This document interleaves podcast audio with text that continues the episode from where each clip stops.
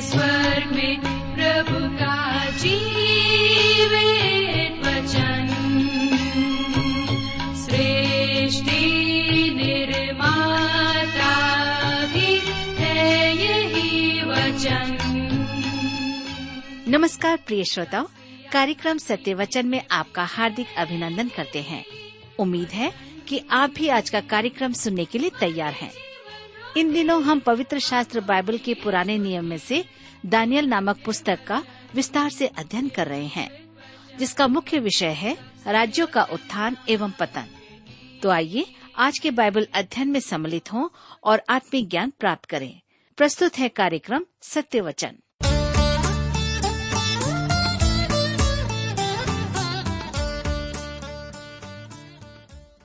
प्रिय मित्र प्रभु यीशु के पवित्र और मधुर नाम में आप सबको मेरा नमस्कार। मुझे आशा है कि आप सब प्रतिदिन की तरह आज भी कुशल पूर्वक हैं और परमेश्वर के वचन में से सुनने और सीखने के लिए तैयार बैठे हैं। मैं आप सभी श्रोता मित्रों का इस कार्यक्रम में स्वागत करता हूँ और अपने उन सभी नए मित्रों का भी, जो आज पहली बार हमारे इस कार्यक्रम को सुनने के लिए बैठे हैं। जैसा कि आप सबको मालूम है कि हम इन दिनों बाइबल में से दानियल नबी की पुस्तक से अध्ययन कर रहे हैं। मेरे मित्रों, पिछले अध्ययन में हमने देखा कि दानियल ने दर्शन देखा और उसके अर्थ को परमेश्वर के स्वर्गदूत ने उसे समझाया। इतना ही नहीं, हमने यह भी देखा कि दानियल मूर्छित हो गया और उसे यह बताया गया कि उसकी प्रार्थनाओं का उत्तर उससे जल्द ही मिल गया था। परंतु उत्तर को उस तक पहुँचाने में स्वर्गदूत को देरी हुई। उसका कारण हमें बताया गया कि शैतान की सेनाएँ उससे लड़ रही थी। तो मेरे मित्रों, हम देखते हैं कि हम इस संसार में, अंधकार में शक्तियों से लड़ते हैं, न कि किसी व्यक्ति से। और इस प्रकार से हमने पिछले अध्ययन को समाप्त किया था। आज हम अपने अध्ययन को दानियल नबी की पुस्तक, उसके ग्यारह अध्याय से आरंभ करेंगे। लेकिन इससे पहले कि हम अध्ययन में आगे बढ़ें, आइए हम सब प्रार्थना करें और परमेश्वर से आज के अध्ययन के लिए सहायता मांगे। हमारे प्रेमी और दयालु पिता परमेश्वर, हम आपको धन्यवाद देते हैं आज के इस सुंदर समय के लिए, जिसे आपने हम सबके जीवन में दिया है, ताकि हम आपके वचन का अध्ययन कर सकें। आज हम फिर से आपके वचन में से सीखना चाहते हैं। मनन चिंतन करना चाहते हैं। इसलिए हमारी प्रार्थना है कि आप हमारे प्रत्येक श्रोता भाई बहनों को, जो इस समय अलग अलग स्थानों पर बैठकर रेडियो के माध्यम से आपके वचन को सुनने के लिए तैयार हैं, पिताजी, आप उन्हें अपनी बुद्धि, ज्ञान और समझ दें, ताकि आपका हर एक वचन उनके जीवन में कार्य कर सके, उन्हें शांति और आनंद दे सके। हम प्रार्थना करते हैं अपने उन भाई बहनों के लिए, जो इस समय आपके वचन को सुनने के लिए तैयार हैं, परंतु बीमार हैं, निराश और परेशान हैं। पिताजी, आप उन्हें छुए और चंगाई दें।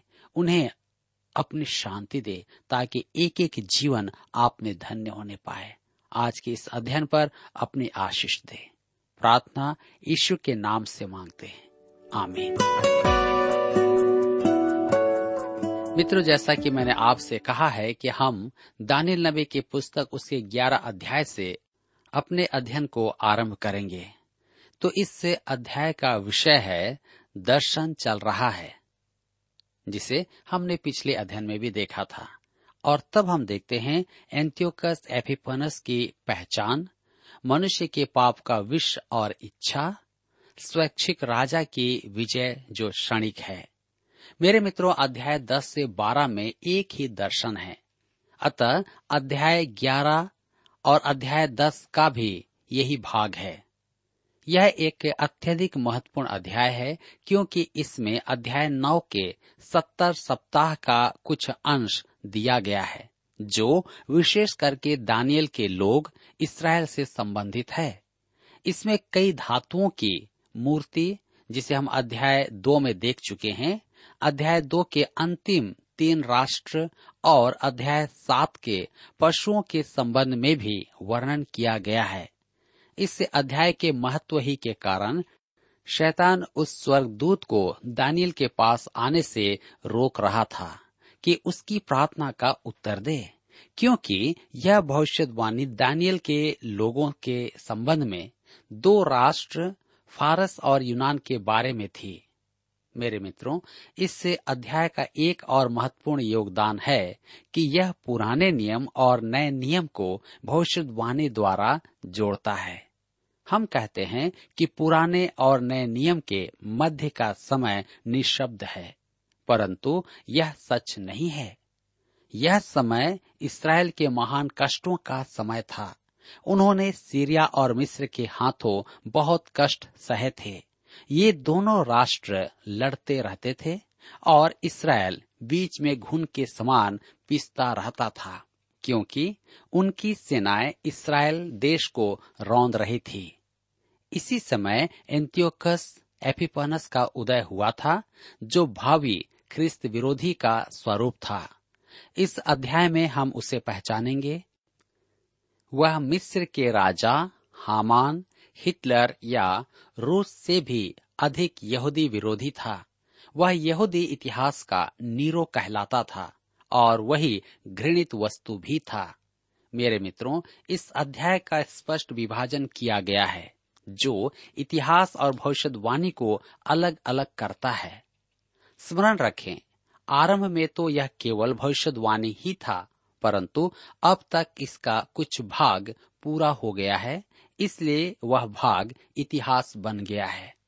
यह भविष्यवाणी जटिल है और एक सामान्य मानवीय समझ से अधिक गहराई में जाती है। अधिकांश मनुष्य भविष्यवाणी का उत्तेजनादायक और सनसनीपूर्ण भाग ही देखना चाहते हैं। परंतु वे परमेश्वर के वचन की गहराई में जाकर उसके कहने का उद्देश्य समझना नहीं चाहते हैं। यदि आप भविष्यवाणी की गहराई में रुचि रखते हैं तो यह अध्याय आपके लिए अति आनंद का अध्ययन होगा। तो मित्रों, हम देखते हैं कि अब दर्शन चल रहा है। यह भविष्यवाणी मादी, फारसी और यूनान के राज्यों के मध्य मार्ग तैयार करती है। यह भविष्यवाणी इसराइल के लिए है, क्योंकि वे इन विश्व शक्तियों के मध्य पिसेंगे, जो उनके लिए घोर कष्ट का समय होगा। तो आइए आप मेरे साथ दानियल नबी की पुस्तक 11 अध्याय और उसके एक पद को पढ़िए। यहाँ पर लिखा है, दारा नामक मादी राजा के राज्य के पहले वर्ष में उसको हियाब दिलाने और बल देने के लिए मैं ही खड़ा हो गया। मेरे मित्रों, यहाँ स्वर्गदूत बात कर रहा है और विषय अध्याय दस का ही चल रहा है। यह स्वर्गदूत जिब्राइल हो सकता है। परंतु हमें नाम नहीं बताया गया है। याद रखें कि यह घटना राजा दारा के राज्य काल की है, जब दानियल को शेरों की मान में डाला गया था। दारा ने तो दानियल को बचाने का प्रयास किया, परंतु अपनी ही आज्ञा के सामने वह विवश था। परंतु उसने दानियल से कहा था, जिसे हम छह अध्याय के सोलह पद में पढ़ते हैं। तेरा परमेश्वर, जिसकी तू नित्य उपासना करता है, वही तुझे बचाएगा। अब यहाँ देख रहे हैं, उसको हियाब दिलाने और बल देने के लिए मैं ही खड़ा हो गया। स्वर्गदूत ने दारा को हियाब बंधाया और बल दिया।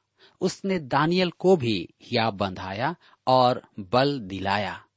दानियल की पुस्तक छह अध्याय उसके बाईस पद में दानियल ने दारा से कहा था मेरे परमेश्वर ने अपना दूत भेजकर सिंहों के मुँह को ऐसा बंद कर रखा कि उन्होंने मेरी कुछ भी हानि न की।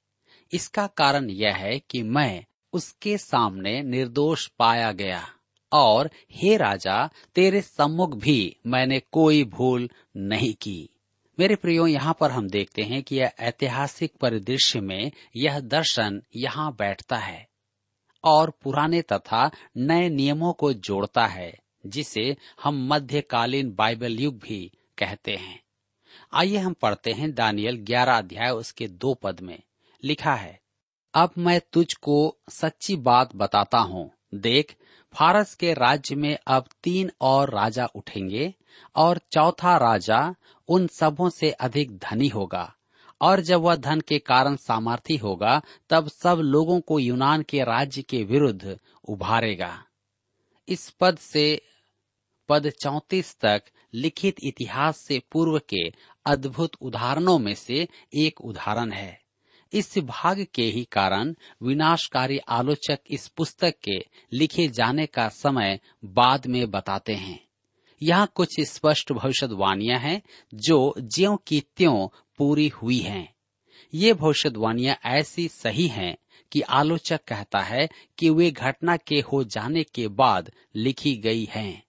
मेरे प्रियो, यह भविष्यवाणी नहीं, इतिहास है मेरे विचार में मुक्त विचारक छोटी बुद्धि के लोग हैं, जबकि वे अपने आप को उदारवादी कहते हैं और दावा करते हैं कि वे धर्मशास्त्र के विषय में छोटे विचार नहीं रखते एक बार एक ऐसे ही मनुष्य ने मुझसे कहा कि वह मेरे रेडियो कार्यक्रम को सुनता है।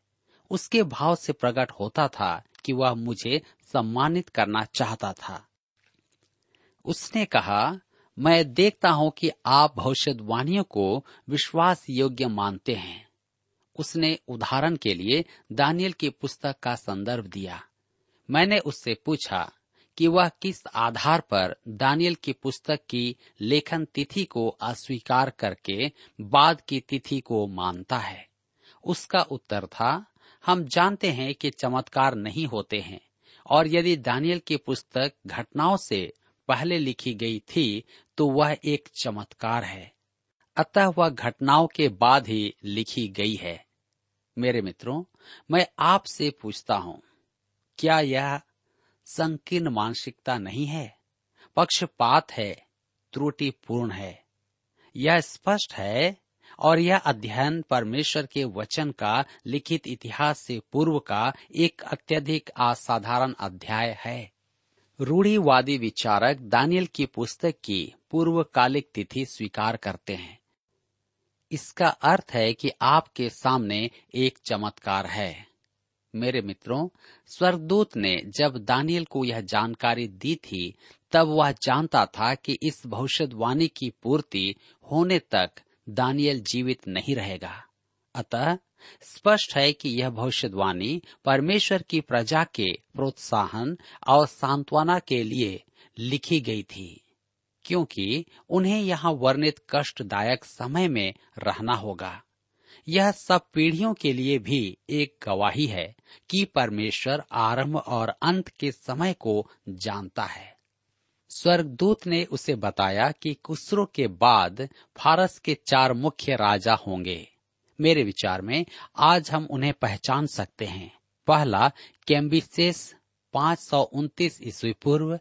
दूसरा, स्मरदिस, पाँच सौ बाईस ईस्वी पूर्व। तीसरा दारा, हिस्तास्पिस, पाँच सौ इक्कीस ईस्वी पूर्व और चौथा शयर्स जिसने 480 ईस्वी पूर्व में यूनान पर आक्रमण किया था।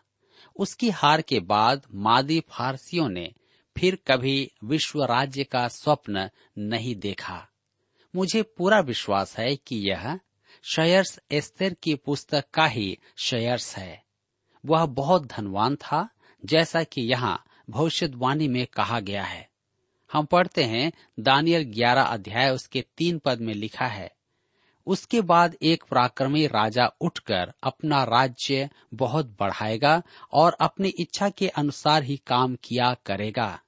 लिखा है, पराक्रमी राजा, यह यूनान का सिकंदर महान था, जो 335 ईस्वी पूर्व में उठा था। उसने फारस को हराकर विश्व प्रभुता अपने हाथ में ले ली थी। दानियल 11 के चार पद में लिखा है, जब वह बड़ा होगा, तब उसका राज्य टूटेगा और चारों दिशाओं में बटकर अलग अलग हो जाएगा, और न तो उसके राज्य की शक्ति ज्यो की त्यों रहेगी और न उसके वंश को कुछ मिलेगा, क्योंकि उसका राज्य उखड़कर उनकी अपेक्षा और लोगों को प्राप्त होगा। मेरे मित्रों, सिकंदर महान एक विश्व शासक था और संसार का सबसे बड़ा और सबसे महान युद्ध रणनीति विशेषज्ञ था। परंतु 323 ईस्वी पूर्व में वह शराब पीने के कारण मर गया। उसके इस विशाल साम्राज्य का उत्तराधिकारी उसकी संतान को नहीं मिला। उसके चार सेनापतियों ने उसके साम्राज्य को भौगोलिक क्षेत्रों के अनुसार से आपस में बांट लिया था। कसांदर ने मक्की दुनिया को लिया। लिसिमेखस ने एशिया माइनर, जो आज तुर्किस्तान है।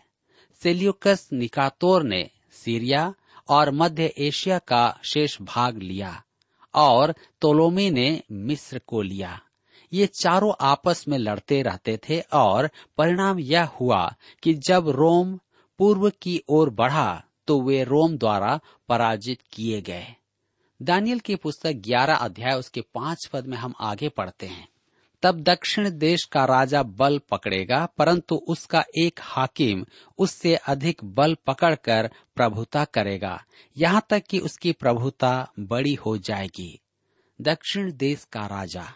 बाइबल में दिशाएँ यरूशलेम को केंद्र मानकर दर्शाई गई है। अतः यरूशलेम के दक्षिण में मिस्र है, दक्षिण का यह राजा तोलोमी होगा। दानियल की पुस्तक 11 अध्याय उसके छह पद में आगे लिखा है, कई वर्षों के बीतने पर ये दोनों आपस में मिलेंगे और दक्षिण देश के राजा की बेटी उत्तर देश के राजा के पास शांति की वाचा बांधने को आएगी। परंतु उसका बाहुबल बना न रहेगा, और न वह राजा और न उसका नाम रहेगा, परंतु वह स्त्री अपने पहुँचाने वालों और अपने पिता और अपने संभालने वालों समेत अलग कर दी जाएगी। लिखा है, दक्षिण देश के राजा, सेल्यूकस का वंश। यह पद लगभग 250 ईस्वी पूर्व की चर्चा कर रही है।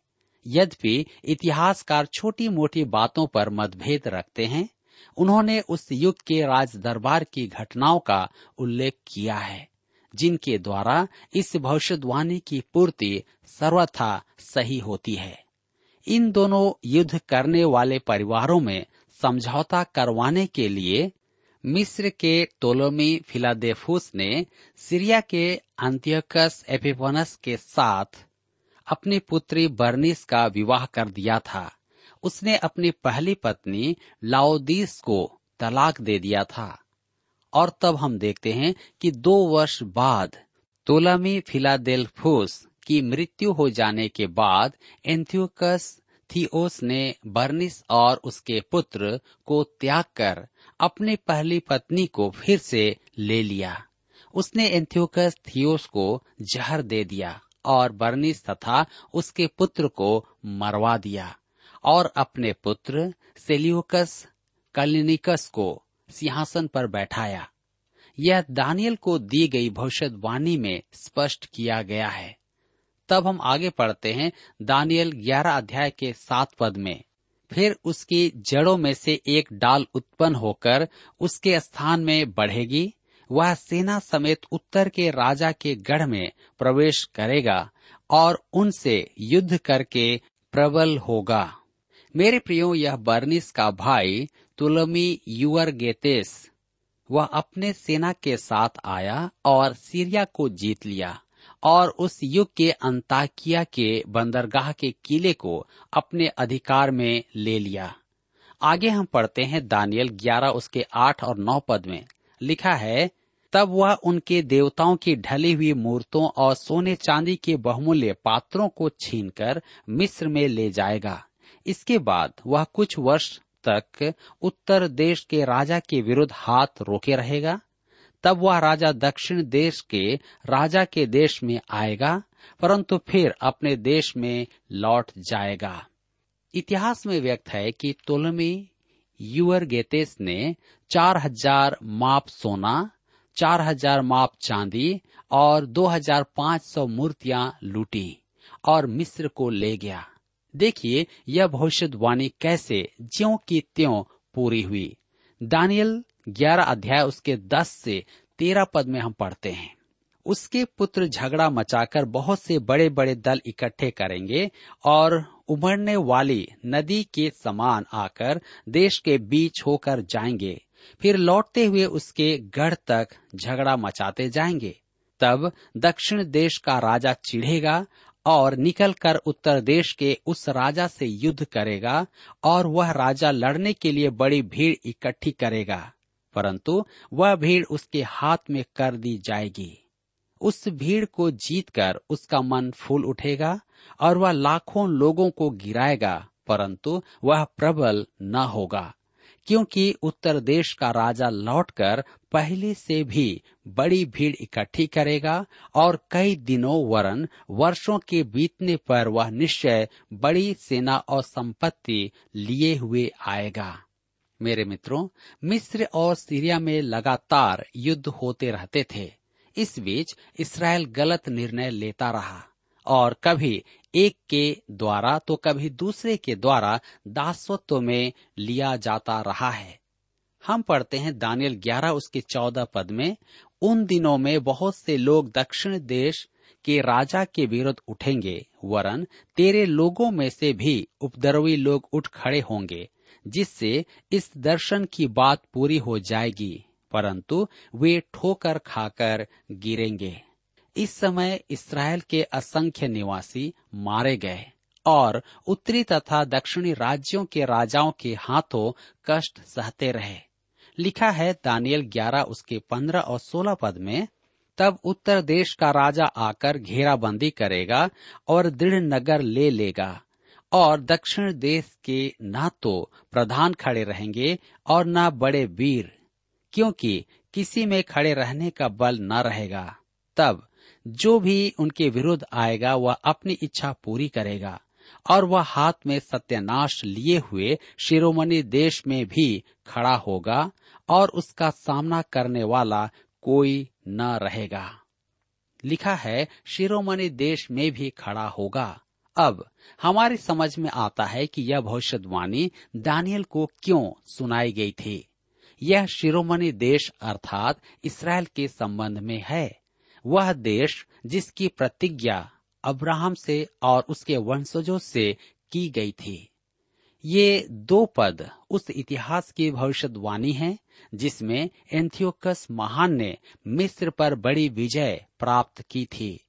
इस युद्ध के कारण इसराइल को बहुत कष्ट उठाने पड़े थे। दानियल की भविष्यवाणियों में लगभग 125 वर्ष का समय पूरा हो चुका है। हम आगे पढ़ते हैं दानियल 11 अध्याय के 17 पद में।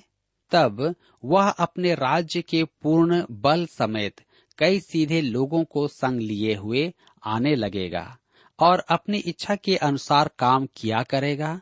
वह उसको एक स्त्री इसलिए देगा कि उसका राज्य बिगाड़ा जाए, परंतु वह स्थिर न रहेगी। न उस राजा की होगी। यह लगभग एक सौ निन्यानबे या एक सौ पंचानबे ईस्वी पूर्व का समय था। एंथियोकस महान ने तोलमी एपिफेनेस के साथ अपनी पुत्री क्लियोपत्रा का विवाह किया था। दानियल के पुस्तक 11 अध्याय उसके 18 से 20 पद में आगे लिखा है, तब वह दीपों की ओर मुँह करके बहुतों को ले लेगा। परंतु एक सेनापति उसके अहंकार को मिटाएगा, वरन उसके अहंकार के अनुकूल उसे बदला देगा। तब वह अपने देश के गढ़ों की ओर मुँह फेरेगा और वह ठोकर खाकर गिरेगा और कहीं उसका पता न रहेगा। तब उसके स्थान में कोई ऐसा उठेगा जो शिरोमणि राज्य में अंधेर करने वाले को घुमाएगा। परंतु थोड़े दिन बीतने पर वह क्रोध या युद्ध किए बिना ही नष्ट हो जाएगा। मेरे प्रियो, यहाँ पर हम देखते हैं वह दीपों की ओर मुँह करके, अर्थात सब यूनानी दीपों की ओर अंत्योकस महान इस समय उसी दिशा में बढ़ रहा था। दक्षिण में तोलोमी की ओर ही नहीं, पश्चिम में लिसिमेकस की ओर भी वह बढ़ रहा था। लिखा है एक सेनापति, अर्थात रोम, जो इस समय पश्चिम की ओर अग्रसर था। रोम सीरिया से कर वसूल कर रहा था। रोमी संसार के सबसे बड़े कर वसूल करने वाले रहे हैं। रोम जहाँ जहाँ राज्य करता रहा है, वहाँ से बहुत कर वसूल कर अपने राज्य को महान बना रहा था। सीरिया के पतन के साथ अनेक ऐतिहासिक तथ्य इस भविष्यवाणी में आते हैं। मेरे प्रियो, यहाँ पर हम देखते हैं कि दानियल नबी के द्वारा कही गई भविष्यवाणी पूरी हो चुकी है और कुछ होने वाली है। मेरे प्रियो, यहाँ पर हम इस प्रकार से देखते हैं कि हमारे अध्ययन का समय समाप्त होता है और मुझे आशा है कि आपने इस अध्ययन के द्वारा उन भविष्यवाणियों को पूरा होते देखा है। मेरे प्रियो, आज भी परमेश्वर का वचन वैसा ही सामर्थी है जैसे उस समय था। आज हमें वचन दिया गया है, पवित्र वचन, ताकि इसकी बातों को हम सुने, क्योंकि यह भी पूर्ण होने वाला है। आज के अध्ययन के द्वारा प्रभु आप सबको आशीष दे।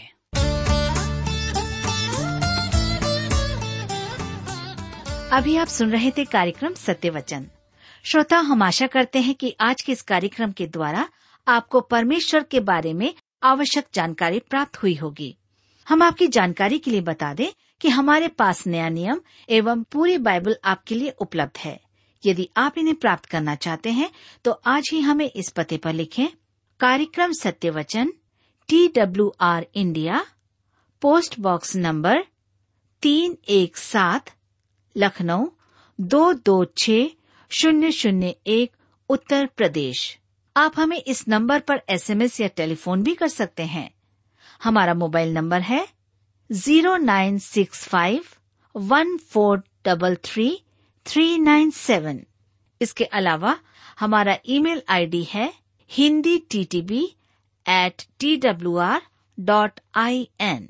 और अब इसी के साथ कार्यक्रम का समय यहीं पर समाप्त होता है। नमस्कार।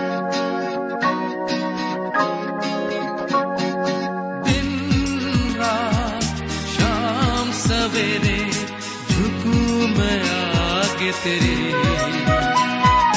विश्वास है तुम न फेरे।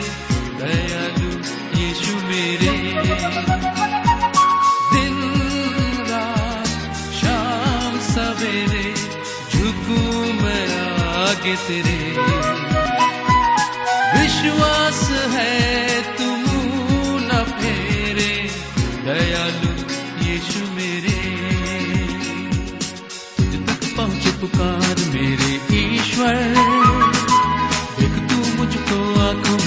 में लेकर तुझ तक पहुँचे पुकार मेरे ईश्वर। देख तू मुझको आँखों में ममता लेकर दिन, रात, शाम, सवेरे झुकू मैं आगे तेरे। विश्वास है तुम न फेरे।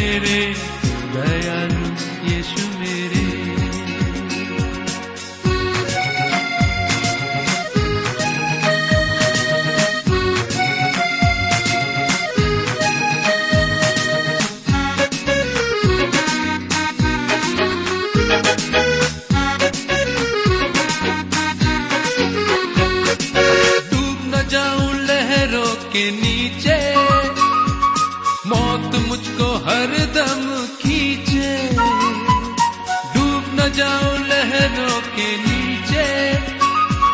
मौत मुझको हर दम खींचे। समझेगा मेरे तू आँसू की भाषा। सिर्फ़ है इतनी सी आशा। दिन, रात, शाम झुकू तेरे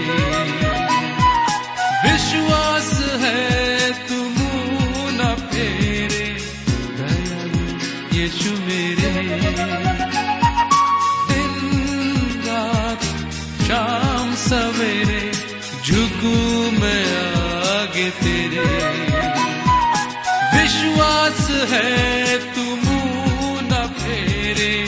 दयालु यीशु मेरे।